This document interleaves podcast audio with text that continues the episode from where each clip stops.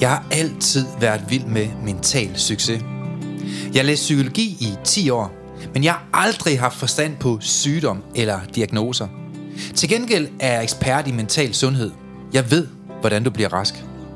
Hvad kan vi lære af de mennesker, det altid lykkes for? Jamen lad os prøve at spørge dem. Dem, der altid har haft et mentalt overskud og er passioneret. Hvilke principper kan vi lære fra den nyeste forskning inden for positiv psykologi til at udvikle vores egne færdigheder? Brugbar viden, som du kan bruge i dit eget liv til at føle dig bedre tilpas, selvsikker og glad. Mit navn er Søren Lynge, og du lytter til podcastserien Mental Succes.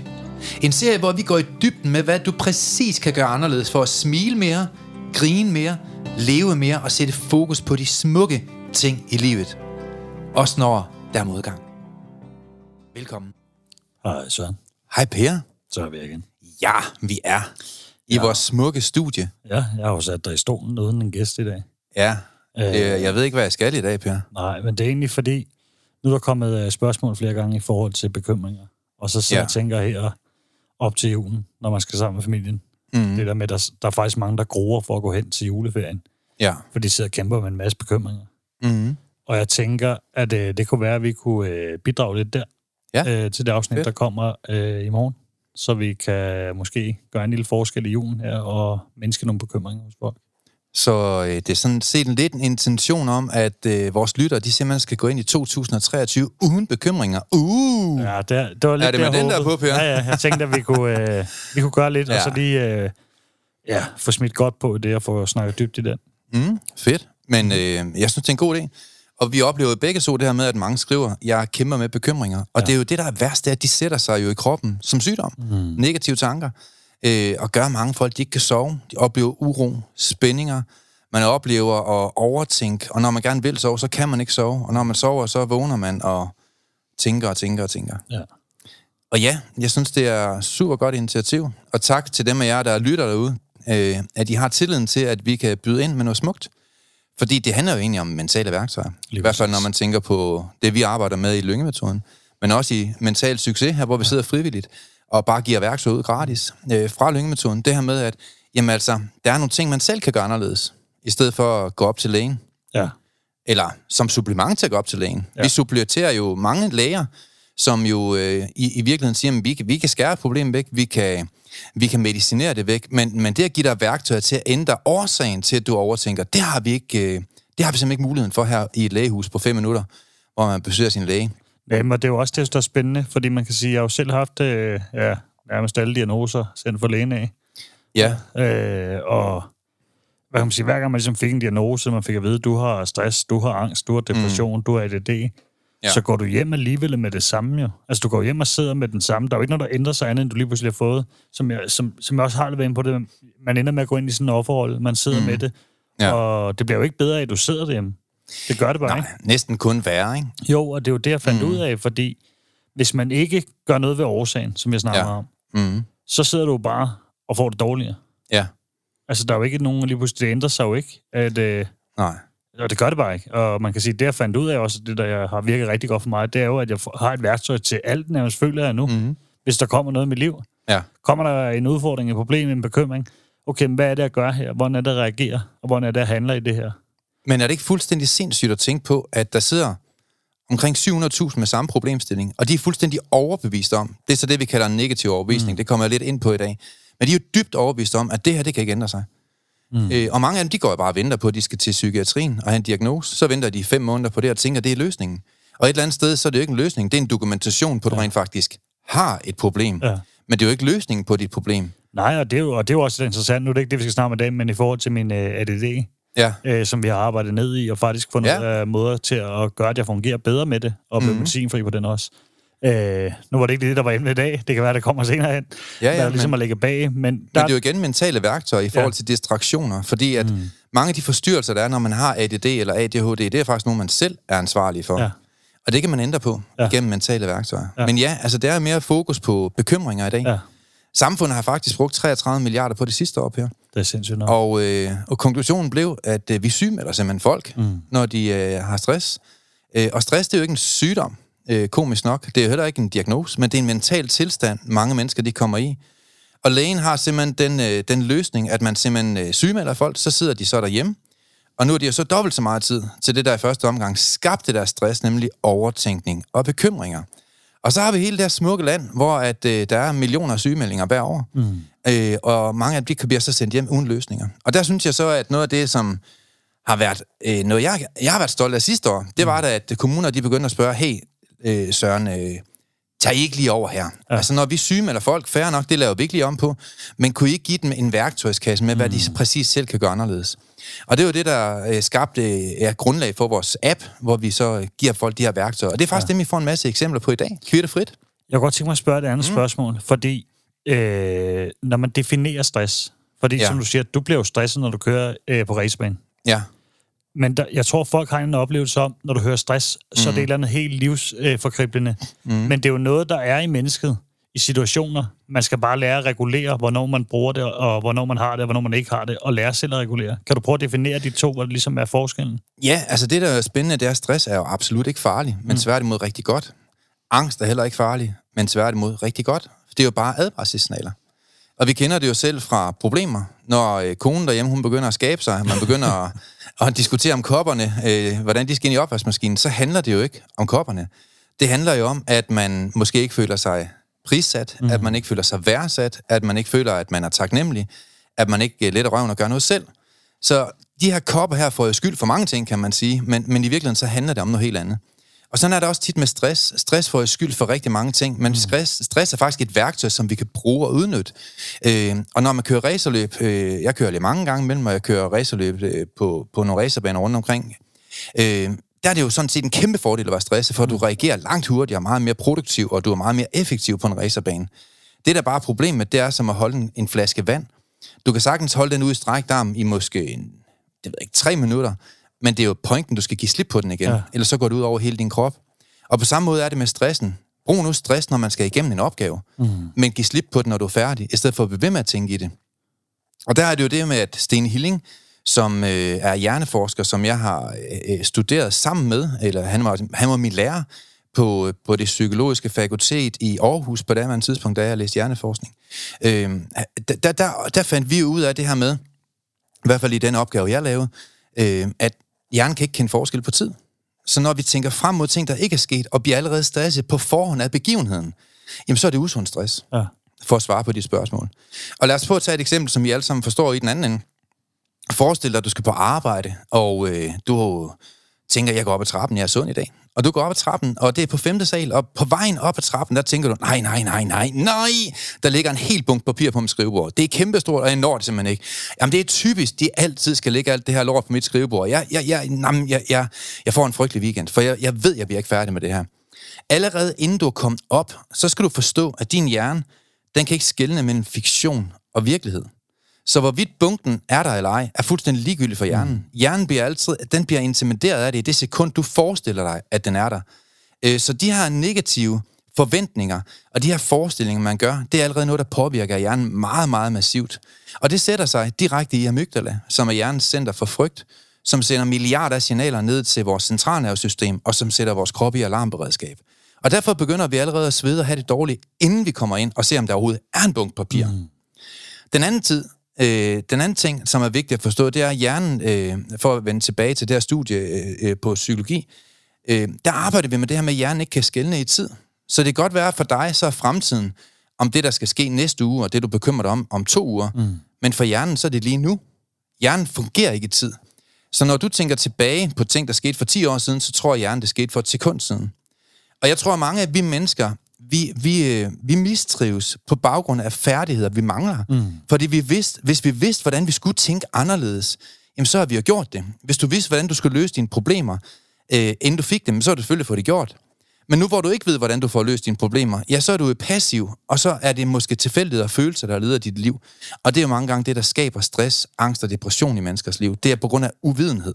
Men hvor ligger bekymringen i forhold til stressen der, hvis man skal definere den? Jamen, jeg tænker, at, at stress består... At der er kun én ting, der, der giver stress. Altså, der, stress, det består, det har et eksistensgrundlag. Og det er en tankeproces, vi definerer som at værne bekymringer. Mm. Og så er der mange, der ikke ved, hvad bekymringer er. Så man kan sige, jamen Søren, hvis det er sandt, det du siger, Betyder det så, hvis jeg fjerner eksistensgrundlaget for stress, som nu er bekymringer, så kan jeg ikke udvikle stress? Og ja, det er du fuldstændig ret i.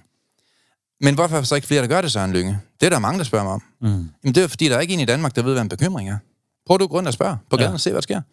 Prøv du at gå ind på psykiatrisk afdeling. Prøv du at gå rundt og spørge op ved lægen. Øh, hvad er en bekymring? Øh, så er der være mange mennesker, der sådan, det ved jeg ikke. Og hvis man ikke ved, hvad en bekymring er, så er det også svært at komme af med den et eller andet Ja, sted. ja, 100%. Men, men vi har jo defineret herindefra, hvad en bekymring er. Mm. Og, og vi siger, at en bekymring, det er en tanke omkring ting, der ikke er sket. Mm. Eller så er det en tanke omkring ting, der endnu ikke findes en løsning på. Så når du vælger at bruge en masse krudt på ting, der ikke findes løsninger på her og nu, eller bruge krudt på ting, der endnu ikke er sket, så har du den tankeproces, vi kalder bekymringer. Mm. Og for mig er det dobbelttænkning, hvor man begynder at tænke frem mod ting, der endnu ikke er sket, og det udvikler stress i hjernen. Jamen, øh, jeg synes, det er jo et godt svar. Hvis du sådan så give et par eksempler mm. på bekymringer, sådan øh, helt ned på lavpraktisk, mm. dagbasisniveau. Jamen, det kan for eksempel være, regner der på min fødselsdag. Ja. Det er sådan en, man hører tit. Øh, kan de lide mig til festen? Øh, må jeg møder min onkel, som jeg ikke kan lide? Mm. Alle de her ting, som er fremtidstanker. Må jeg kan nå det? Det er en sådan typisk bekymring. Altså ting, der hører fremtiden til, som ikke er sket endnu. Ja. Og det, der er problemet, det er, at vi transporterer hjernen ud i det her scenarie, hvor den ikke kan finde et svar. Og hjernen er ret intelligent. Hjernen vil egentlig gerne have dit lederskab. Ja. Det vil godt have, at du er kaptajn. Øh, og, ma- og mange mennesker, de lever jo desværre deres liv ud fra følelser. De gør det, der føles rart. Og når man lever sådan et liv, så, øh, så, så er det nogle gange i, øh, i ubetænksomhed, at man begynder at få rigtig dårlige tankeprocesser. Og en af de ting, jeg træner folk i, for at forstå, hvordan de udvikler stress. Der røg min navlepiercing, kunne du høre det? jeg satte lige maven op til dem af jer, der lytter der. Dum! Nej. Øhm, det, det, der udvikler stress, det er som sagt bekymringer. Men stress består faktisk af angst. Mm. Angsten for ikke at række til. Angsten for ikke at være god nok. Angsten for, hvorvidt jeg når det. Angsten for, hvad tænker de andre. Og når vi har de her tankeprocesser, så er det faktisk noget af det dårligste, der overhovedet kan præsenteres for vores hjerne. Vores hjerne har faktisk brug for, at du bliver en ordentlig leder i dit liv. At du får styr på tingene. At du ikke er lystbetonet og lever ud fra, deres føle, eller ud fra dine følelser, men du har styr på dit liv. Det er meget, meget sjældent, jeg møder mennesker, som har totalt styr på deres liv, som er fyldt med stress. Ja, fordi det var jo det, der undrer mig i starten, da jeg starter herude Ja. øh, i forløb i tidernes morgen. Mm. Der siger du, jeg skal jo ikke behandle din stress. Mm. Vi skal bag om det. Ja, Øh, så du havde egentlig ikke fokus på den, og sad ikke og snakkede ned i den, og tænkte, jamen, så blev du stress over det, så blev du stress over det, så blev du stress mm. over det. Du gav mig jo egentlig værktøjer om bagved, hvis man kan sige det sådan, ja. til egentlig at håndtere, når de så kom, de bekymringer, i stedet for. Mm. Og det er jo mange gange, fordi det er livsstilsproblemer. Ja. Og det er jo det, der er min store kritik på, på hele den, den tilgang, vi har psykologisk til det i Danmark. Det er jo, at vi, vi sender rask væk folk til psykologer. Det synes jeg overhovedet ikke, der er noget forkert i. Jeg synes, det er fantastisk, og psykologer er dygtige. Men de bearbejder jo øh, sorg. Ja. Ja. De bearbejder jo lige, sådan issues fra fortiden, kan man sige. Og det er de eksperter i. Og det skal de blive ved med at gøre. Ja. Men at gå til psykolog, hvis du kæmper med stress, synes jeg er tosset. For det her med at sidde og analysere, hvad der gik galt for mange år tilbage, det tror jeg nødvendigvis ikke, det skaber en bedre fremtid. Og jeg kan fortælle, følelsen i hvert fald gav mig, øh, ja. Jeg sad og var stresset og sad og snakkede med psykolog, fordi mm. jeg havde jo alle de ting i mit liv, de der, der var noget helt noget pis, og Ja. en masse bekymringer. Ja, det er klart. Så skulle jeg lige pludselig jo fat i alt muligt andet også bagud, der skulle prøve at give en forklaring af det, og det kom der jo ikke. Nej, og det at sidde og blive ved med at køre rundt i rundkørslen, er nødvendigvis ikke konstruktivt, i hvert fald i forhold til bekymringer og stress og angst. Nej, og så tror jeg også, som vi også snakkede før, det der med, at hvis du ikke har noget at kigge frem mod, mm. så kigger du helt til tilbage i fortiden. Ja, Og hvis du helt til bekymrer dig fremadrettet, mm. og det er det, du altid har gjort, og det er det, der er din vane, ja, så bliver du også ved med at bekymre dig fremadrettet, hvis du ikke gør noget anderledes jo. det er jo det. Og derfor er det enormt vigtigt at finde ud af, hvad er det i min livsstil, der skaber bekymringer. Mm. Så når vi oplever de her spændinger i maven, og man oplever det her, at man ikke kan sove, så kan man stille sig selv sådan to forholdsvis intelligente spørgsmål. Og det ene, det er, hvad har jeg tænkt på? Ja. For jeg kan garantere dig for, at hvis du har mange spændinger og uro i maven, og du ikke fungerer godt i dig selv, så kommer det på baggrund af dine tanker. Ja. Og spørgsmål nummer to, det kan være, hvad er det for en livsstil, der gør, at jeg overhovedet har de her tanker? Hvorfor, hvorfor er der problemer i mit liv nu, hvor mange andre mennesker, de kan leve et liv uden de problemer, jeg har? Og hvis de kan det, hvorfor kan jeg så ikke gøre det? Hvad er det præcis, jeg gør forkert, som jeg med fordel kunne lære at gøre anderledes for at få et liv uden de issues, som jeg har? Og hvis man har en intention om at gå ind og blive en god problemløser, som meget af den metode, jeg arbejder med, den, den egentlig handler om, den træner faktisk folk i at blive en meget, meget intelligent problemløser, altså forstå, hvordan problemer opstår, og hvordan du derigennem kan undgå problemerne. Fordi så får du ikke stress. Mm. Det, der er problemet med stress, det er, at mange af de mennesker, der har stress i Danmark, det er faktisk nogle rigtig fantastiske mennesker. Og de er meget, meget overansvarlige. De er faktisk ud over det sædvanlige mm. ansvarlige. Og de, øh, de ser sig selv øh, som mindre vigtige end alle andre. De vil sige, at chefens behov, arbejdets behov, vennernes behov, min mands behov, min børns behov, det kommer før mit behov. Og det er jo i virkeligheden det, der er problem. Det er, at vi ikke elsker os selv nok, og vi ikke får sagt, sagt fra mange gange. Og, og mange af de mennesker, jeg og klienter, jeg har, som jeg træner dagligt i at få et liv uden stress, angst, depression og overtænkning og bekymringer, det er jo mennesker, som stort set næsten en lille smule overdrevet sagt, men der går jo ikke to uger, hvor de ikke siger, hvorfor lærte jeg ikke det her for 10 år siden? Ja. Så har jeg slet ikke haft stress. Nej, men den har jeg jo også selv siddet med. Ja. Altså, jeg har selv siddet med der, hvor man tænker slet. Jeg, så, jeg delte faktisk en video i går, hvor der mm. en, der mhm. siger, øh, han har aldrig mødt en, der er glad, som pleaser alle andre før sig selv. Nej. og så siger han bare, det var videoen. Det var det. Ja. Det er bare budskabet. Så der, hvis du ikke sørger for dig selv også, mm. og du altid har fokus på alle andre, for det er netop, som du siger, mange af dem, vi har herude, ja. det er jo folk, der altid er der for alle andre. Det er mm. mødre, der altid er der for børnene, for manden, for arbejde, for alt det her. Mm. Indtil filmen knækker, fordi de har været stærke for længe. Super vellykkede mennesker, mange ja. af dem der. Ikke? Og, og der er sådan en øh, mm. forkert fordom om, hvad det ja. er.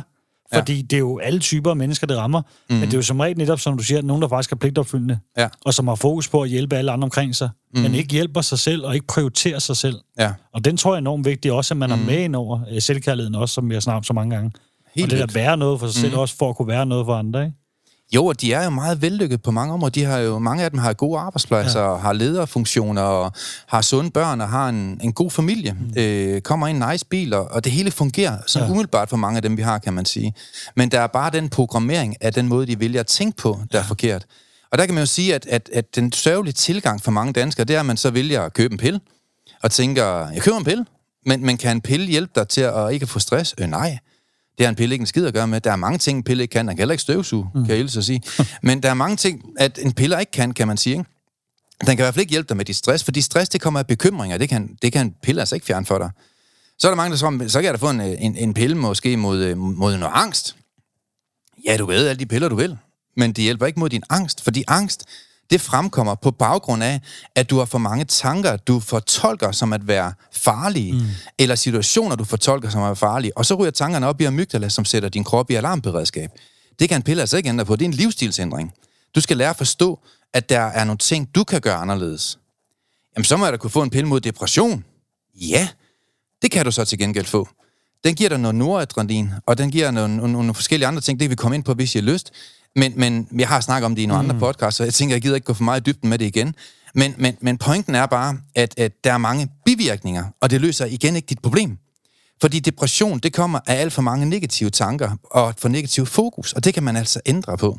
Men jeg tror også, lige med den der, nu er det ikke fordi, jeg skal angribe medicinalindustrien, øh, men Psykiatriavisen har jo selv skrevet det også, at der ikke er bevis for det der med den kliniske, hvad hedder det, ændring i hjernen, eller den kemiske ændring i hjernen. Ja.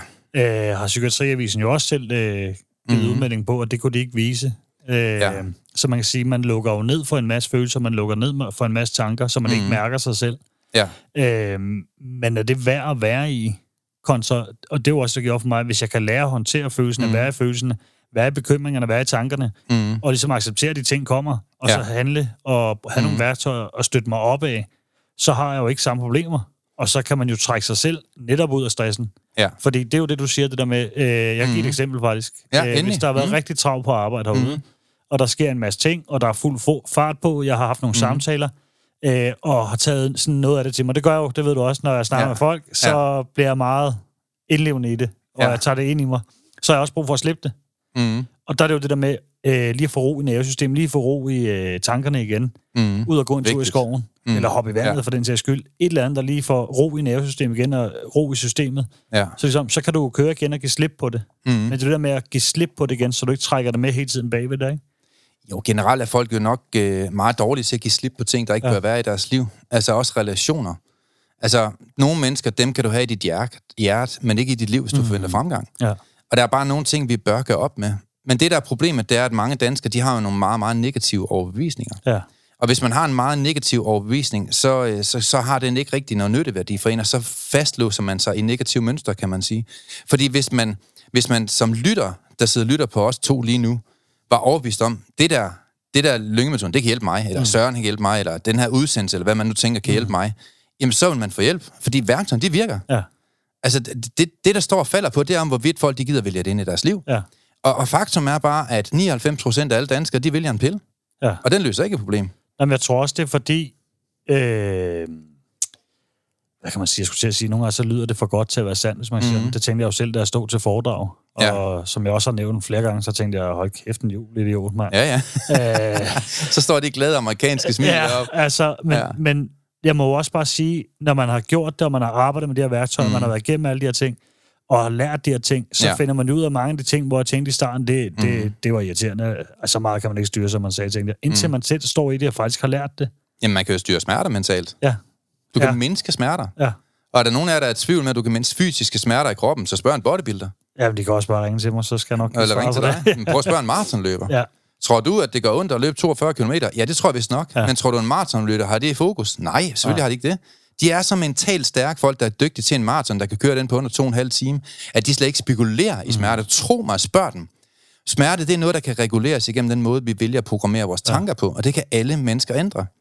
Men det der er problemet, det er, at mange af de mennesker, som oplever stress og angst og bekymring og overtænkning, de har mange sådan fællestræk. Mm. Og det er, de er meget pessimistiske i deres tilgang til, at, til de her udfordringer, de har i hverdagen. Øh, må nu også, og kan det også passe, og jeg tror ikke, jeg kan, og ja, ja, nu også, det bliver godt nok, og ja, virker det også. Altså, det er jo igen negative overbevisninger, som holder rigtig, rigtig mange tilbage i deres liv. der har jeg noget sådan der. Mm. Fordi at, øh, jeg så også lige at smile lidt, fordi det var en af dem, du sagde til mig i starten. Hold kæft, du har mange øh, negative overbevisninger. Ja, det er helt Men jeg sindssygt. havde en idé om, da jeg kom ud, jeg, jeg, var ikke, jeg kunne ikke noget, jeg var ikke god til noget, og mm. jeg, alle mulige ting og tanker, jamen det kan lykkes for andre, det kan det ikke for mig. Ja. Øh, jamen det er fordi, at øh, på grund af sådan her, så kan det ikke lykkes for mig. Mm. Hvor at i dag, der tænker jeg jo sådan, når der kommer en eller anden ting i dag, så tænker jeg jo, selvfølgelig kan jeg det. Ja. Altså, og, hvis jeg ikke kan finde ud af det, så kan jeg lære det højst sandsynligt. For jeg har lært alt muligt andet, som jeg ikke tænkte, jeg kunne finde ud af, så selvfølgelig kan jeg også det. Så det er jo Mm. tilgang og overbevisning, man har om det, som betyder... Ja. Den er altafgørende. Jamen, det, det er den faktisk. Altafgørende. Den er mega mega med, hvad, hvad man er Mm. overbevist om. Men jeg tænker, ens negative overbevisninger, altså kommer det fra miljø, relationer, hvor, hvor starter det henne? Ja, jeg tror helt sikkert, det kommer fra miljø. Altså, ja. Hvis du er sammen med en masse positive mennesker, der, der, der går op i positiv psykologi, og der udfordrer sig selv, og øh, virkelig forandrer sig selv, så tror jeg også selv på, at du tror, du kan. Jeg tror, vi mennesker, vi spejler os i andre mennesker, for at finde ud af, hvem vi gerne selv vil være. Og mange gange, så spejler man måske mennesker, der ikke er sådan helt vildt tændt på det at gå til foredrag og læse bøger og mm. udvikle sig. Men jeg tror, der er en ny trend her i i 2023. Altså, jeg tror virkelig, flere og flere mennesker, de får øjnene op for mentale værktøjer. Det. Ja. er nøglen til at få et bedre liv. Alt, hvad der sker af succes i dit liv, det sker først ind i dit hoved. Der er ikke nogen, der får en bil, uden først at have planlagt budget ind i hovedet. Der er ikke nogen, der bygger et hus, uden først at have lavet en tegning ind i deres hoved. Der er ikke nogen, der får en uddannelse, inden først at kunne forestille sig, at det vil kunne lade sig gøre mm. at få den her uddannelse. Men vi mennesker, vi har jo mange negative ting i vores liv, blandt andet tanker, mm. men vi har også nogle gange sådan negative grundindstillinger. Mm. Altså hvis du har flere negative tanker end positive tanker, så har du det, som jeg definerer som at være en negativ grundindstilling. Ja. Og det, det vil begrænse dig resten af dit liv. Altså en pige, som har en negativ grundindstilling i forhold til hendes krop og i forhold til hendes selvværd, hvad hun er værd, jamen hun vil jo aldrig finde den bedste fyr. Hun vil altid finde den næstbedste fyr. Det er fordi, hun tror ikke på, at hun kan finde den bedste alligevel. Og hver gang hun står og ser sig selv i spejlet, så er der altid et eller andet galt. Ej, er mit ene bryst ikke blevet mindre end de tre andre? Der er altid et eller andet galt, ikke? eller hvor mange øh, ja. bryster hun nu har, ikke? Men, men, men hvis man har det fokus, at der altid er noget negativt, jamen så bremser det jo en hele vejen igennem livet. Ja, man kan jo se det generelt også, synes jeg, i, mange dele af samfundet også. Men mm-hmm. altså det der med ja, bodybuilderen, som aldrig føler, at de bliver store nok, og Ja, øh, kvinden, der hele tiden skal fjerne en rynke, og alle de her ting. Mhm. Og, og det handler jo måske mere om at stå i, hvad man er selv, og være, hvad man er selv, uden at man hele tiden skal mm.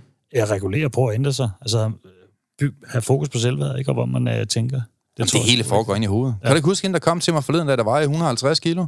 Som bliver ved med at sige, du skal bare køre på mig, Søren. Jeg elsker sort humor, du kører bare på. Ja. Hvor jeg så siger, jamen, hun hedder så Leila, ikke? Hvor jeg siger, med Leila, det er, da- altså, hun siger så, hun har angst. Og hun ja. Ja. forklarer, hun har angst, og hun kan ikke dit, og hun kan ikke dat. Hvor jeg så siger, jamen, du har i hvert fald ikke angst for bageren, i hvert fald, kan jeg se. Du har heller ikke angst for køleskabet. Det er meget godt, hun det synes hun, det var meget... Ja, hun synes, det var skideskægt, ikke? Fordi at hun er jo selektiv angst. Hun har Ja. angst for at gå ind i en bus, men hun har åbenbart ikke angst for at gå til bageren. Så mange gange så er det jo overbevisning om, at at gå ind i en bus, det er farligt, men at gå ind til bageren, det er super rart. Jamen, så det er jo virkelig En illusion. Også, ja, selvtalen også, og hvor man taler til sig selv, mm-hmm. og hvad er det, man, øh, hvor, hvad er det, man øh, når, når tankerne kommer op, mm-hmm. hvad er det så, man har fokus på, og hvad er det, man tillægger værdi, ikke? Ja. Men igen, altså, der er meget selvbegrav. Altså, mange ja. af dem, der er overvægtige, de siger jo også, det, det, det er stofskiftet problem, jeg har. Mm. Det, er, det er arvet af min familie. Altså, hvor man tænker, ah, det, det er en negativ overbevisning, og du kan faktisk tabe dig fuldstændig på lige fod med alle andre mennesker på jordkloden. Det handler bare om at spise sådan lidt færre kalorier, end du forbrænder. Og et eller andet sted, så kan vi alle sammen gøre de her ting. Mm. Altså alle kan få de her værktøjer ind under huden, mentale værktøjer, og få et bedre liv. Men der er mange, der ikke ved, hvad mentale værktøjer er. Så nyt er det faktisk stadigvæk i Danmark, Per. Ja, vi har, ja, hold kæft, jeg har fået det, undskyld sprog, men det, det spørgsmål, jeg har fået mange gange, hvad er det? Og så bliver folk jo overrasket, ligesom kommer i forløb, okay, men det, det, det er noget større, end jeg regnede med. Ja. Øh, og man kan sige, det, sådan som vi har det hos os i hvert fald, der er det mm. jo en øh, pdf-fil, hvor at man øh, har 3-5 øh, arbejdstider, man sidder og arbejder med ved værktøj, hver værktøj. Ja. Øh, og man har en undervisningsvideo, som deler det også. Mm. Øh, så har vi enten Zoom, øh, eller vi har samtaler med klienterne, øh, Ja. vores øh, mentaltræner, eller du har. Og når man så skriver ned på den her seddel, så er det jo nogle refleksioner over ens eget liv. Man tager nogle beslutninger, hænger det op på køleskabet, forholder sig til det hele ugen. Og det er det, vi kalder et mentalt værktøj. Ja. Og det ændrer folks beslutningstagen. Man tager Ja, simpelthen nye jo- beslutninger. Man, der er nogle ting, der går op for en, hvor man tænker, nej, det er løgn, gjorde jeg det i går. Det var da fuldstændig sindssygt. Og så er det så, man, man ændrer sig, kan man sige. Jamen, jeg kan huske det selv også, fordi inden jeg kom herud, der har jeg aldrig ligesom haft mål foran mig, øh, jeg havde skrevet ned. Nej. Øh, Jeg har aldrig haft en mission foran mig, jeg havde, havde fokus på. Jeg har aldrig planlagt ind bevidst, okay, hvad er det, jeg skal, hvornår og hvorfor, og hvad er det, det Ja. gør med hverdag. Jeg har ikke nogen rutiner. Mm. Og, og det, er jo, det, er jo, altså, det er jo helt ned i lavpraktiske hverdagsting, Ja. hvor man lærer en hel Ingen masse tvivl. om, okay, hvordan kan du fungere lidt bedre? Og når du så fylder, som jeg sagde til en øh, klient, jeg havde, som du også sagt til mig engang, mm. det, er, det er, når du øh, sår en masse frø, Ja. så det er ikke altid, du høster af dem med det samme. Mm. Nogle af tingene kommer først senere hen, Ja. ja. og så høster man lige pludselig bedre og bedre og bedre. Mm. Jo flere steder man så har plantet Ja. øh, de der gode frø, Ja, jo flere steder gode ting høste. kommer der så også. Mm. Og jeg kan huske det om morgenen også, fordi jeg tænkte, hvordan fanden kan du komme hen og være glad for morgenen, når vi mødte, for det, det, det tænkte jeg, Ja. der, der sker, mand. Men øh, nu får jeg selv spørgsmålet. Ja. Og det her er jo også det der med, at man jamen, selv har, har gjort det så længe, og der er også flere klienter, der siger, jamen, hvad er det, du gør? Mm. Øh, og de får det også selv nu at vide, dem der har Ja. været i forløb øh, ved os tidligere. Og det, der er sjovt, det er, hvis du laver en masse ting om morgenen, Mm. fylder en masse ting ind om morgenen, der gør dig glad, gør dig Ja. godt humør, giver dig energi. Så ændrer det i alt. Jamen, hvordan, hvordan fanden skulle du så gå ud af døren sur? Ja. Helt ærligt. Og det, og det er jo helt, helt nede, når man Mm. går helt ned i sådan der, og begynder at tænke i det sådan, Mm. øh, så ændrer det bare rigtig meget, det gjorde det for mig. Mm. Det der med, at når jeg kommer ud herud, så er jeg jo i godt humør, når jeg kommer med det samme. Ja. Der er ikke nogen, der skal hive mig op. Og det hjælper så også, når man lige ser gårdmanden herude, der jeg står i regnvejr i dag, men uh, smiler over Vores gode ven fra Ukraine. Ja, han, er, han er fantastisk. Han, Men man øh, kan sige, når vi møder dig, mig, Jessica, Miu og de forskellige, der møder ind herude hver ja. Dag, vi har alle sammen haft hver vores meget, meget strukturerede morgenrutiner. Ja. Altså, jeg, jeg elsker jo morgenrutiner selv i mit eget liv. Ja. Jeg hører godt musik. Der er specifikke ting, jeg gør for at få en god dag. Øh, jeg, jeg planlægger mit liv. Min hjerne ved, hvor jeg er på vej hen. Jeg er kaptajnen i mit eget liv. Det gør altså, at der er mange ting, der er styr på. Og så er det altså svært at udvikle stress og bekymringer. Ja. Bekymringer, de kommer jo tit, når der ikke er styr på tingene. Ja. Fordi så er der jo grund til at bekymre dig. Hvis du skal til en eksamen, og der er styr på alt, hvad skal du så bekymre dig om? Ja. Altså, hvis du ved lige så meget som sensoren selv nærmest, så er der ingen grund til at bekymre dig. Og der er ingen tvivl om, at de mennesker, som bekymrer sig for meget, det er jo som oftest de mennesker, som kan lære nogle ting, som faktisk kan ændre, at der ikke er grobund for bekymringer. Ja. Det kan alle mennesker ja. lære, hvis man vil. Men igen, meget af det, det handler om overbevisninger. Ja.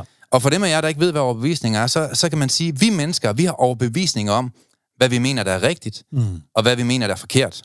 Og disse overbevisninger, de har en meget stor indflydelse på vores meninger, vores værdier, vores valg i livet.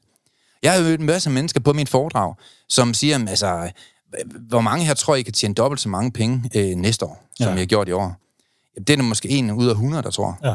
Jeg ved ikke, hvem af dem, der kommer til det, men hvis der er en i forsamlingen, der kommer til at tjene det dobbelt, så er i hvert fald den ene mand, der selv troede på det, ja. Som er hånden op, kan man sige. Ikke? Hvor mange her tror på alle de her reklamer med, at man kan tabe sig 30 kilo? Det tror jeg næsten, vi alle sammen gør. Ja. Hvor mange jer tror, at du kan gøre det? Øh, det er der ikke ret mange, der tror. Ja. Øh, så det er en negativ overbevisning. Du, du har samme forudsætninger for at kunne tabe dig som alle andre. Ja. Hvor mange, hvor mange tror på, at der er nogen, der førhen har haft stress i lyngemetoden, så har de været igennem et forløb med mentale værktøjer, og så er de ikke stress, når de kommer ud i den anden ende. Hvor mange tror på det? Det tror jeg, der er masser, der tror på. Ja. Men tror det kan ske for dig? Nej, det ja. tror jeg ikke. For det er en negativ overbevisning. Ja. Og et eller andet sted, så er vi jo født med utrolig mange negative overbevisninger. Og øh, jeg tror, at mange mennesker, de, de er simpelthen bundet og, og altså, både psykisk og fysisk af negative overbevisninger. De tilbageholder sig selv. Prøv at tænke, hvor mange mennesker, der ikke gider tage til en fest og være social, på baggrund af, at de allerede på forhånd tror, det kommer til at ende dårligt. Mm. Det er jo en negativ overbevisning. Hvorfor skulle det ikke blive skide sket? Ja. Et eller andet sted, ikke? Så man holder sig tilbage, mange mennesker, ikke? Men det må være erfaringer gennem liv, og det må være forældremæssigt også, altså, fordi mm. det er jo også det, jeg tænker nogle gange, hvis det ikke er lykkes for ens forældre, eller dem omkring en, Ja. og det er dem, du spørger, dem der er omkring dig, Mm. kan det her lykkes for mig? Ja. Så vil de jo sige nej, fordi det ikke lykkes for dem. Mm. Så det der med andres mening nogle gange Ja. også i forhold til det mål, vision, den overbevisning, man har, Mm. der er man nødt til at stå stærkt i sig selv og vide, det, Ja. det kan lykkes for mig. Ja. Og så et eller andet sted skide, jeg skulle sige, skide hul i, mm. hvad andre tænker, der kan lykkes for dig, ja. så længe du selv tror på det. Mm. Det kunne jeg huske også det der med, fordi da du skulle øh, i forhold til overbevisning med mig, mm. der siger du også til mig, jeg tror godt, du kan det der. Det, det tror jeg altså ikke. Så siger jeg, jeg er faktisk sikker på, at du kan det der. Ja, det var jeg meget skråsikker på. ja, men, og, og så tænker jeg sådan, jamen, hvorfor fanden er han så sikker på, at jeg kan det, når Ja. jeg ikke selv tænker, at jeg kan det? Mm. Og så tænker jeg, "Nå, men så må jeg jo, så må jeg jo prøve. Ja. Men det der med, at man så faktisk begynder at lykkes i de ting, der er ukomfortable, og der Mm. jeg ikke har prøvet før, Ja. men jeg lykkes i tingene, og jeg kan det, Mm. så fik jeg jo en tillid til dig til, i det også. Okay, mm. så kan det være, Ja. næste gang du siger det, så kan jeg måske også det. Mm. Og så kan man sige, jo mere man så gør det og øver det, og mm. det er det, man ligesom lærer i hjernen. Okay, når, når der bliver sagt, det kan du nok godt. Ja. Nu siger jeg det jo til mig selv, Mm. hvis der kommer en opgave ind, jeg har Ja, prøvet ja. før. Meget mere optimistisk Ja, ja, så tænker jeg, oh, jo, og det var jo ikke, jeg var jo, altså, hvad, hvad, hvad, Du holdt dig selv tilbage. Ja, ja, men jeg var jo total pessimist. Øh, Ja, ja. enig. Hvad var de kaldte øh, kritisk analytisk tænkning, den her personlighedstest. Så Ja. ja. det var sådan ret øh, pessimist fra naturens side Ja. ja. også. Øh, Men jeg har jo lært og, og, af erfaring også, Mhm. mm. og ændring, og, og hvad hedder det, åbenhed for, okay, jeg kan godt gøre det her. Mm. Så kan man faktisk træne sig til at blive mere optimistisk i det, ikke? Jo, du kan træne dig til at blive optimist, og du træner dig også til at ændre dine, dine negative overbevisninger, som ja. Holdt dig tilbage. Jamen, det var overbevisningerne. Du havde jo måske 7.000 negative overbevisninger. Ja. som ingen nytteværdi havde i Ja. dit liv. Det eneste, du fik ud af det, altså resultatet af dem, det var bare, at du holdt dig tilbage. Ja. Og hvor mange af jer kender ikke det derude, at du har nogle overbevisninger, som holder dig tilbage? Jamen, alle andre kan finde venner, men det kan jeg ikke. Mm. Alle andre kan få et bedre job, det kan jeg ikke. Alle andre kan få et godt forhold, det kan jeg ikke. Alle de her fuldstændig tåbelige overbevisninger, det er jo det, der holder folk tilbage. Jeg har stress, og jeg sover ikke så godt om natten, og det, det ændrer sig nok aldrig. Sådan, ja. Min far var også lidt på den måde, det var min mor også. Altså, at køre den der, det er en stor, fed, negativ overbevisning, og den har ingen nytteværdi i dit liv. Jeg kan fortælle en, jeg ikke har fortalt dig. Mm. øh, jeg havde det med det jo. at jeg havde racer og tanker om aftenen jo, Ja, øh, ja. før i tiden. Mm. Og jeg, jeg kan huske, du sagde til mig, hvis du ikke kan lægge dig på puden om aftenen, når du skal sove og falde søvn, Ja, så er det, fordi du ikke har gjort det rigtigt igennem dagen. yes. Og jeg tænkte, sådan, hvad helvede betyder det? Ja, den er lidt Øh, flab, ikke? Jo, det var den. Du har, er, du, har Irriterende type, du, har, pro- du har provokeret mig mange gange, men øh, ja, det, det var på en sund måde, hvis man kan sige det sådan, ikke? Mm. Øh, og, og det er jo det, der er gået op for mig i en længere periode nu her, mm. at når jeg faktisk går i seng om aftenen, så lægger man til at sove. Ja. Altså, så kan jeg sove. Mm. Jeg skal sove. Og, og det er jo det der med, fordi man har håndteret de ting, der har været igennem dagen, og Yes. der ligger ikke alle mulige ting, du ikke har håndteret, eller alle mulige bekymringer, du ikke har ligesom lagt det sted, eller gjort noget ved. Lige nok. Det er fordi, du, man får lige pludselig håndteret tingene, og du har Mm. handlekraftigt liv, og du ved, hvor du bevæger dig hen af, Mm. og du føler ting ind i hverdagen også. Ja. Øh, så du får ligesom udryddet de der negative overbevisninger på den måde. Mm. Og så ja. kan du faktisk sove. Lige nøjagtigt. Øh, Du sover kun dårligt, hvis der er noget dårligt at tænke på. Mm, Og hvis der er noget dårligt at tænke på, så er der ikke styr på dit liv. ja. Og der er to typer mennesker. Der er dem, der får styr på sit shit, og så er der dem, der ikke gør det. ja, fordi det, nogle gange så er det jo, det kan lyde sådan lidt hårdt at sige, det er hårdt at arbejde og arbejde med sig selv, Mhm. mm. men det er nogle gange lettere, end man tror, at få værktøjen til det, og redskaberne til det, hvad man skal gøre. I hvert fald, hvis du har de rette mennesker omkring dig. Ja. Det rette program, der kan hjælpe dig. Ja. Det er i hvert fald det, vi har brugt. Ja, det ved jeg ikke. Bruger vi 10 timer om dagen nogle gange på at skabe. Der, der er fokus på i hvert fald at prøve at, at, at skabe nye ting og forbedre hele tiden. Ikke? Men man kan sige det meget kort omkring bekymringer, som vi snakker om før, mm. Pia. Bekymringer, der er faktisk ikke noget vej med dem. Altså, bekymringer er ikke forkerte. Bekymringer, de påvirker, altså, de, de påminder os jo om, at der er noget galt i vores Mhm. liv.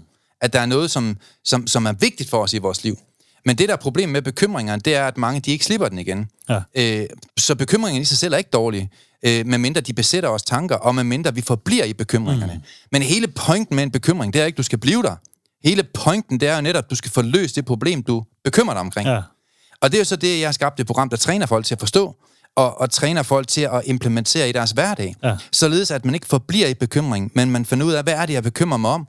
Er det noget, jeg eksempelvis selv kan løse? Eller er det noget, som er et vilkår, som jeg ikke kan løse? Og uanset hvad det er, så er der håndgribelige redskaber til, hvad man præcis skal gøre anderledes. Kan du give et eksempel, hvor du tager en øh, bekymring, der kan være i hverdagen, og hvad du så ville gøre, hvis du sad med en klient, der sad med den? Mm. Det synes jeg faktisk kommer meget sjovt at høre. Ja, lad os prøve at tage en bekymring. Består ja. af mit kørekort? Ja. Man har simpelthen kørt spritstiv hjem for julefrokost, og nu har man simpelthen mistet sit kørekort, fordi at man måske kørte en tur dagen efter, så var der stadigvæk sprit i blodet, og så har man simpelthen mistet det. Man har ikke lige tænkt på, at man skulle sove den ud i 12 timer i stedet for 6. Og øh, nu kører man en tur, man får en spritdom, og man har simpelthen mistet sit kørekort. Man skal op til køreprøve igen. Og øh, det har jeg nemlig en klient, der, der, der øh, havde et lidt issue med her mm. for ikke så lang tid siden. Og han bekymrer sig nat og dag om, hvorvidt han bestod. Det, der så skal ske her, det er, det er jo en reel bekymring. Ja. Det er jeg også bekymret mig om. Ja. Altså, det, det, det er jo super reelt. Men igen, han skulle ikke lære at forblive i bekymring. Han skal lære at handle på bekymringen. Mm. Vi skal træne folk over at komme over i det, vi kalder løsningsfokuseret tænkning. Det er der masser af neurologiske vilkår og, og årsager til, som vi kan komme ind på på et andet tidspunkt, hvorfor det virker rigtig, rigtig godt. Det, man skal gøre, det er, at man skal lave en plan. Mm. Så man skal simpelthen præsentere en plan for sin hjerne. Nu er man kaptajn. Hjernen har brug for en plan. Den bekymrer sig. Den skal simpelthen have en anden form for plan. Og det skal man være en plan, som hjernen den hopper på og synes, det er en god plan, den der. Fordi så stopper den bekymringen. Ja. Og planen for ham, det var, at øh, jeg sagde, prøv at lave en plan. Og så laver vi en plan sammen. Og det var, at han læser to timer om dagen. Hver femte dag, så tager han en prøve. Hvis den prøve den er for dårlig, så læser han fem dage mere. Et par timer om dagen. Og det bliver han ved med, indtil han kommer ned på en til to fejl. Ja. Når han har gjort det rutinært i en lang periode, så er han så selvsikker på, at det her, det kan han bare. Han, han er blevet overbevist. Han har flyttet hans overbevisning om, at han kan nogle ting nu, i stedet for at være usikker på sig selv og skabe dårlige resultater med fire, eller fem, eller seks, eller syv fejl. Man må kun have fem fejl, mm. når man skal til teoriprøve. Så har han altså helt nede, efter måske en seks ugers træning, helt nede på en, eller nul, eller måske to fejl. Mm. Og så lige så langsomt, så bliver man overbevist om, at der er ingen grund til at bekymre sig, for nu handler jeg. Jeg er løsningsfokuseret tænkning, og derigennem er jeg fuldstændig overbevist om, at jeg består min teoriprøve, således at jeg også kan bestå min køreprøve og få mit kørekort tilbage igen. Så det her det er et, et konkret eksempel på, at i stedet for at forblive i bekymring, for man skal jo tænke på, Per, den mængde af tid, mange mennesker i Danmark, de bekymrer sig. Der snakker vi altså 200-300 timer mm. om måneden. Mm. Den mængde af tid kunne du lige så godt have brugt på at sidde og læse det i kørekort. Ja, du Eller blive en bedre far. Ja, fordi der, der var faktisk sådan også, jeg, jeg gjorde det jo enormt meget. Overtænkte rigtig meget. Bekymrede mig rigtig meget om alting ja. hele tiden. Mm-hmm. Øh, og det, det lammede mig jo også. Så nogle gange så fik jeg jo slet ikke gjort noget. Nej, det er så skulle jeg sidde en hel dag. Ja. Faktisk bare bekymret om en hel masse ting, jeg skulle mm. nå at gøre. men jeg fik ikke gjort nogen af dem. Nej. Øh, og så sagde du en ting til mig også, den der med, bruger du fem minutter på at bekymre dig? Så løs det Ja. på fem minutter. Det er præcis. og jeg kan huske, du siger også en til mig, at øh, jeg kunne handle. Ja. Altså det der med, står du og sidder du fem minutter og tænker, så gå ud og tage opvasken fem minutter. Ja. Altså de der små ting, man kan gøre. Mm. Men det der med at få gjort noget ved bekymringerne. Ja. Fordi jo flere ting, du løser i dit liv, der kommer jo ikke bare hele tiden nyt, hele tiden nyt, Ah, nej. hele tiden nyt. Tit er det jo det det. samme.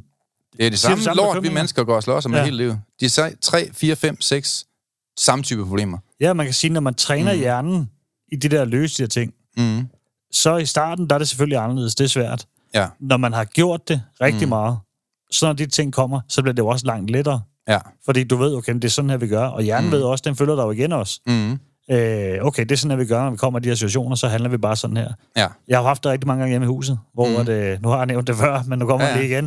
øh, der er jo hele tiden det har der været hele vejen. Ja, men sådan er det at bygge hus jo. Øh, men det, det har ikke slået mig ud, Nej.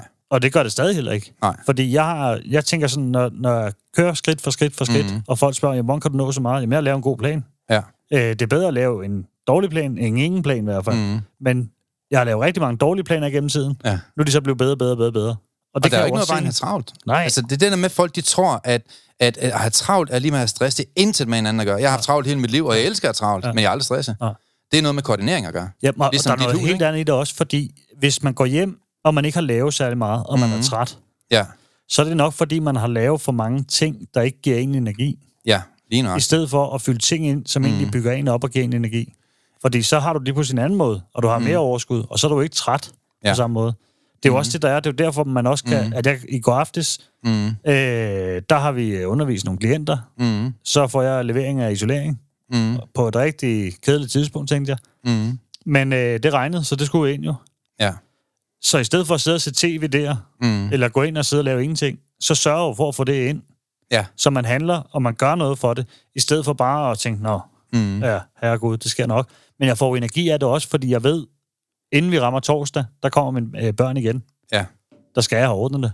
Og så er der styr på det. Lige præcis. Mm. Så lægger jeg jo en plan nu her, med det Ja. samme i går. Ja. Så lægger jeg jo en plan for de næste dage, mm. hvordan får det her til at lykkes, mm. så det lykkes inden torsdag, inden ungerne kommer. Ja.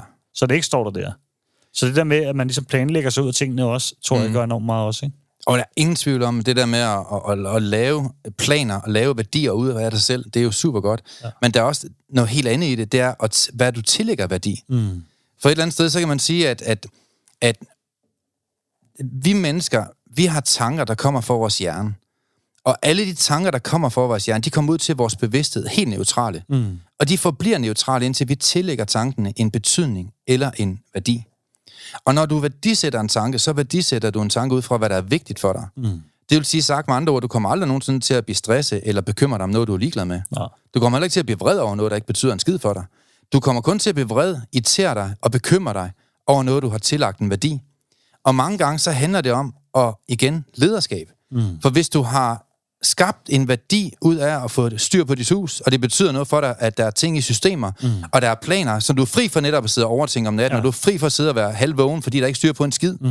jamen, så er det jo det, der er vigtigt for dig. Det er det, du har tillagt værdi i tankerne. Og når du så handler på det, som du selv siger, så er det altså næsten umuligt at udvikle bekymringer, og dermed stress og angst. Jeg vil netop, det du siger, der med at handle på det. Ja. Fordi det er jo det, havde jeg stået i det samme, mm-hmm. så har jeg tænkt, at alt var lort omkring mig. Det yes. kan også være, at alt er lort omkring mig derhjemme. Ja, ja. Men øh, mit mindset nu er anderledes, så det er jo mindsetet, mm. der gør forskellen, hvordan du tænker om det. Lige nøjagtigt, ja. Så du kan stå i masser af lort, hvis du har et godt mindset, Mm. øh, og stadig have det fint i det. Det er sådan nogle alle mennesker, de vil have ansat. Ja. Det er nogen, der kan finde ud af at stå i lort op til halsen, men de har et mindset, der bare kører dem igennem med stærke resultater. Ja. Ja. Hvilken chef på jordkloden vil ikke have sådan en mand ansat, Ja. ja. eller kvinde? Og der er ingen tvivl om, at jo stærkere mindset du får, jo mere modstand kan du gå igennem. Hvis og i så fald, at du er blevet en god problemløser, som, øh, som jeg elsker, det er, mit, det er jo mit indre værdigrundlag at træne folk i de her ting, kan man sige. Ikke? Hvis vi sådan lige skal vende tilbage til bekymringerne, juletiden her nu. Ja. Øh, jeg kunne godt tænke mig lidt at komme ind og lidt dybere i det der med også, når folk sidder der med, øh, skal til julefest, og øh, der sidder en sur onkel, Mm. Og øh, de er bekymrede for, hvordan bliver det sammen med ham. Ja. Øh, hvordan øh, får man ligesom vendt det her? Mm. Jamen altså, en af de værktøjer, jeg godt kan lide omkring det spørgsmål der, det er jo, at der er tre typer problemer. Mm. Øh, den ene type problemer, der er, det er problemer, der vedrører alle andre mennesker. Det er det, du nævner nu. Mm. Det er noget med onklen at gøre. Den anden type problemer, det er ukontrollerbare problemer. Det er noget med vejrforholdene at gøre. Mm. Øh, det kan vi ikke ændre på.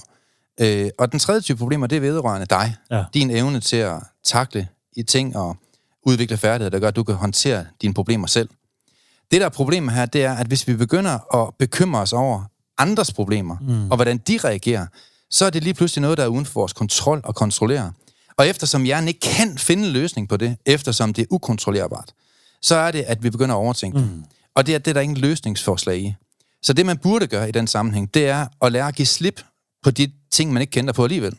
Så onklens opførsel vil man aldrig kunne give slip på. Men man kan fokusere på, hvad vil jeg gøre anderledes, uanset hvordan han er. Ja. Og der har jeg foreslået mange mennesker, gå hen og hils på den onkel, du ikke kan lide. Smil over hele femøren. Giv ham en knuser, og så gå direkte ud og overbræk dig på hele lokummet. og så sæt dig i den anden, anden lokale. Ja. Længere er den ikke, og så lad ham være. Og så kan han spille fransk klovn i manesien, alt det han har lyst til, og du kan være pisse ligeglad.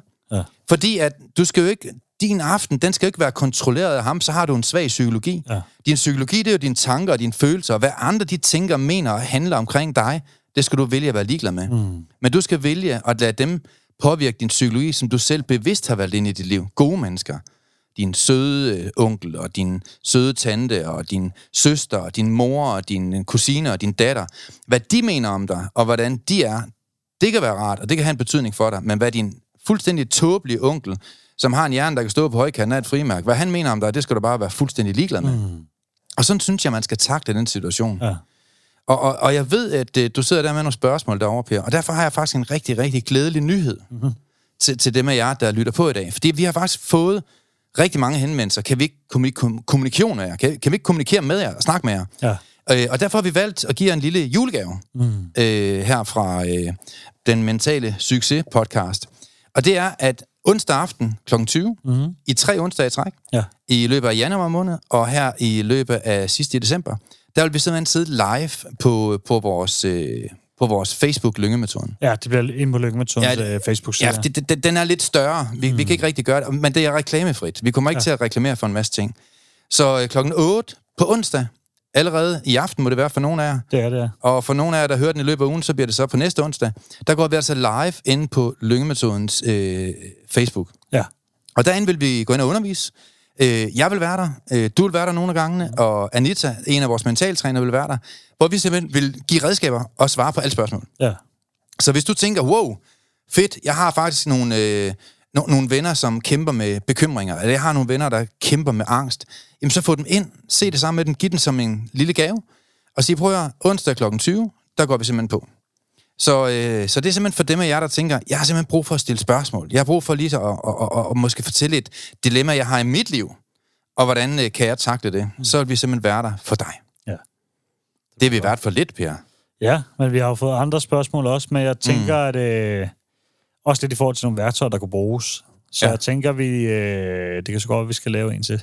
Øh, Men jeg tænker, at vi laver en, måske en to-tre udsendelser, med, med, hvor vi går lidt i dybden med bekymringer. ja, det var måske egentlig meget smart at, at gøre det på den måde. Vi har også lavet en stor foredragskampagne, øh, hvor vi kommer rundt og besøger 50 mm. hoteller. Ja, eller der blev- konferencer. Der var blevet spurgt ind til, at vi ikke kom nok rundt, jo.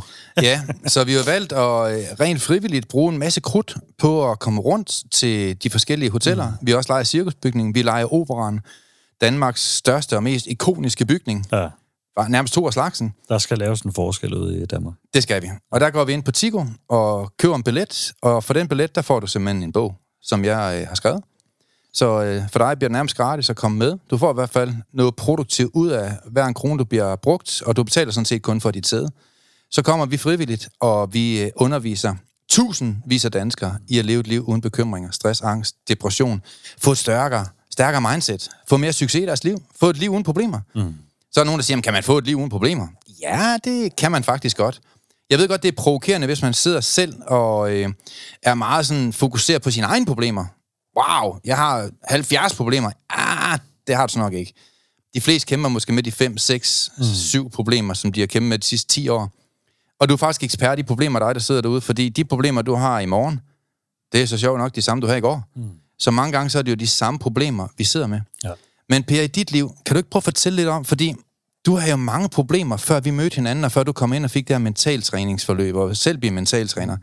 Kan du ikke prøve at fortælle om, hvad for nogle problemer du sad med før i tiden, og, og hvordan det ligesom har ændret sig i dit liv? Fordi du lever jo et liv stort set uden problemer i dag.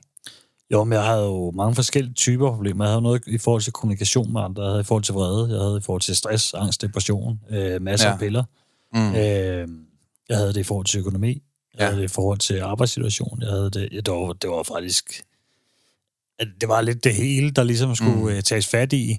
Ja. Øh, og jeg kan huske, du sagde til foredrag til mig, øh, og det, der provokerede mig helt vildt, det ved jeg ikke, om jeg har nævnt før, men det var, at øh, jeg har været til foredrag, og jeg havde det rigtig svært.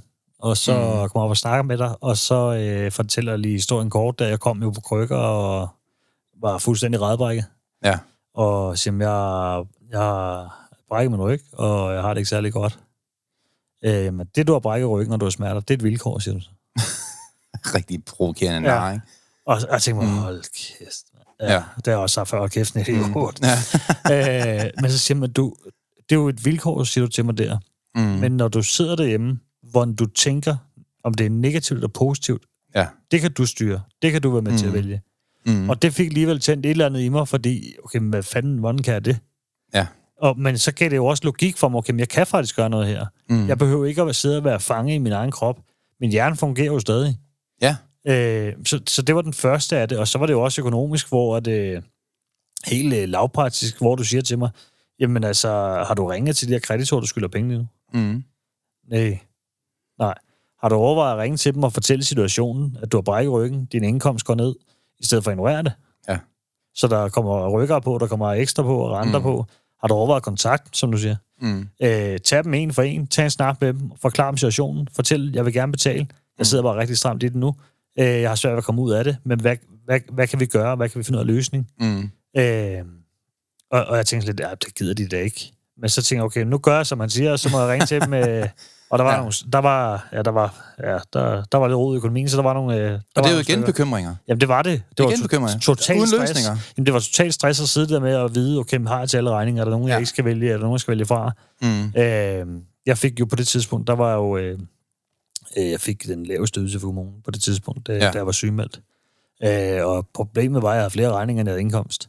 Mm. Øhm, så jeg tog og gjorde på den måde, og det forklarer jo også, der er en rundt til kreditorerne, og så siger de også, jamen, øh, de, de vil gerne øh, stoppe renten, og de vil egentlig også gerne, hvis jeg kunne betale. Hovedstolen. Ja, altså kunne jeg på, på et tidspunkt mm. Gøre et eller andet for at betale noget af det også, må det også mm. Gerne kontakte dem, hvis jeg lige pludselig havde et kontantbeløb eller et højt beløb. Ja. Og så blev det jo faktisk det, jeg gjorde, og så begyndte jeg at have kontakt med dem, ligesom fortælle sådan og sådan, Mm. i stedet for bare at ignorere det. Ja. Og siger du, hvis du ikke har særlig meget at leve for, så må du, sætte, du må lave en plan for det, Mm. Hvordan du kan sørge for at betale kreditorerne. Ja. Hvordan du kan sørge for, at du stadig kan leve. Mm. Og det er der jo heller ikke mange, der ved, for de tænker, at så har jeg bare lige pludselig et hus fra dag til dag. Det har jeg ikke, nej. Det er to år, hvor jeg har skulle leve for, altså nogle måneder, der var det jo omkring 2.000 kroner, jeg havde Ja, det var vildt. til, til mad øh, og sjov og ballade. Øh, Ja. Og jeg har altså to piger, ikke? Mm. som også er der, øh, hvad hedder det, fem ud af 14 dage, 9-5 hedder det næsten. Og de skal også have en havregryn. Ja, men det jo det. Og så, så var det der med, når de så ikke var der, altså Mm. så, så, så kan det godt lyde hårdt, men så må, så må man jo spise pasta nogle dage, bare pasta, Ja. hvis det der skal til, Mm. for at det kan lykkes for mig at komme ud på den anden side. Ja. Fordi så var jeg lige pludselig herre i mit liv igen. Mm. Selvom det var et meget lille rådighedsbeløb, jeg havde, så kunne jeg faktisk gøre noget.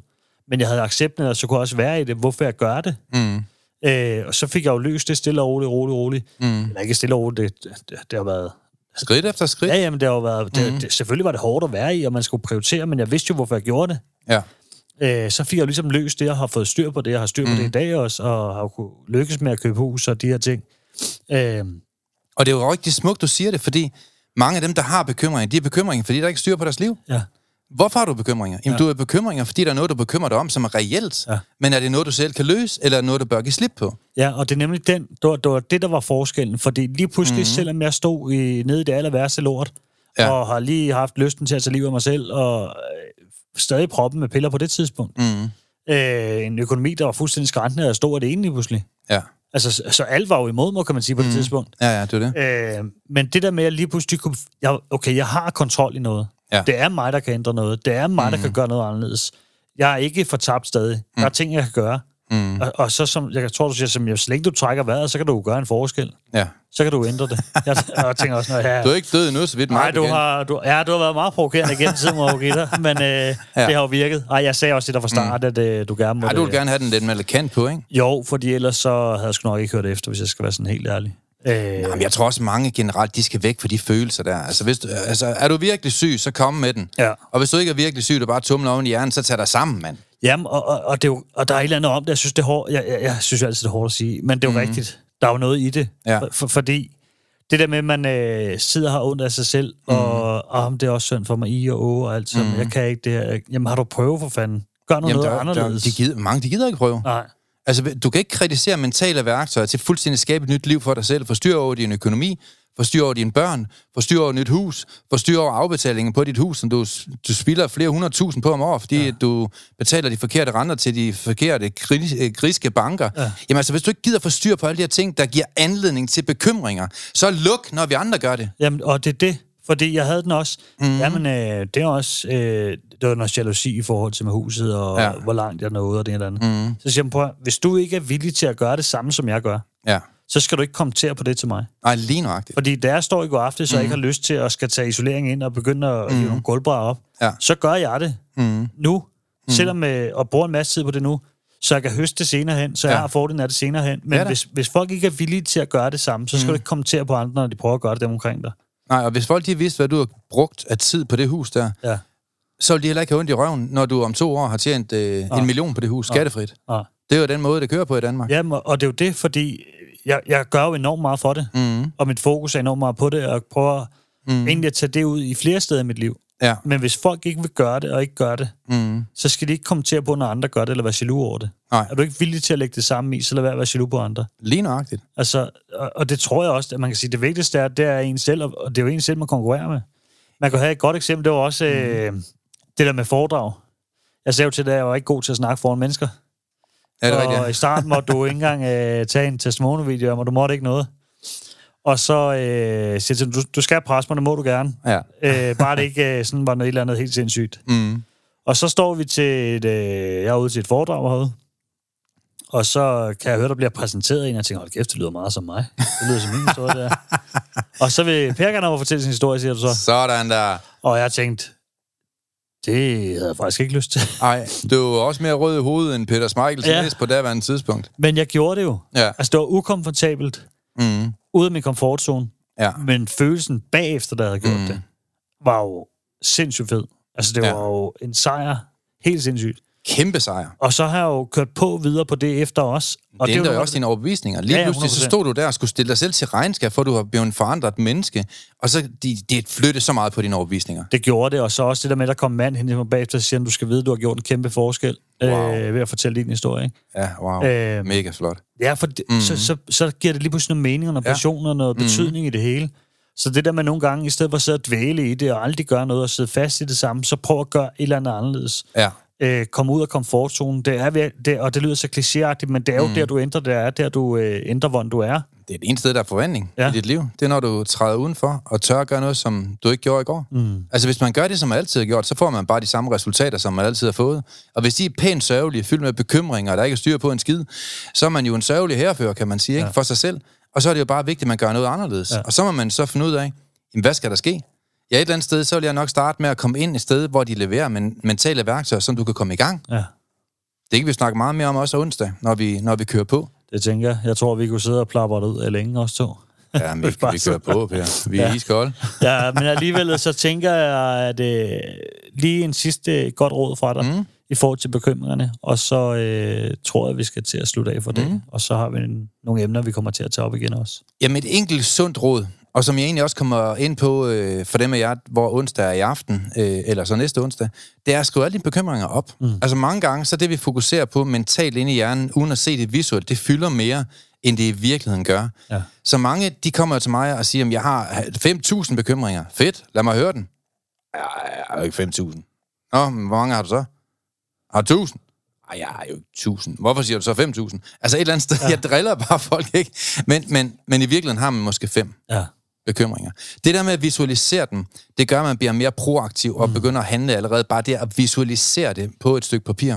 Så det er mit gode råd i dag, Per. Og så et godt råd, det er at komme med, øh, Ja. når vi går live på onsdag. ja, der kan du jo spørge om hvad som helst. Der kan I bare køre på. Mm-hmm. Og for dem af jer, der måske ja, har hørt den her udsendelse lang tid efter januar måned 2023, det vil der nok også være en del tusind, der kommer til. Ja. Så må I bare gå ind på vores hjemmeside og kigge der. Der er masser af gode råd. Vi skal nok fodre jer med en masse mentale værktøjer fra Lyngemetoden ind på DK. Så for det. Tak for i dag. Vi er glade for, at du har lyttet med på podcastserien Mental Succes. Hvis ugens emne har givet dig værdi, så er du meget velkommen til at dele det på sociale medier. Og hvis du har lyst, så har du mulighed for at møde os hver måned, når vi turnerer Danmark rundt med åbne foredrag og giver mentale værktøjer væk. Vi glæder os til at se dig på mentalsucces.com. Vi ses i næste uge.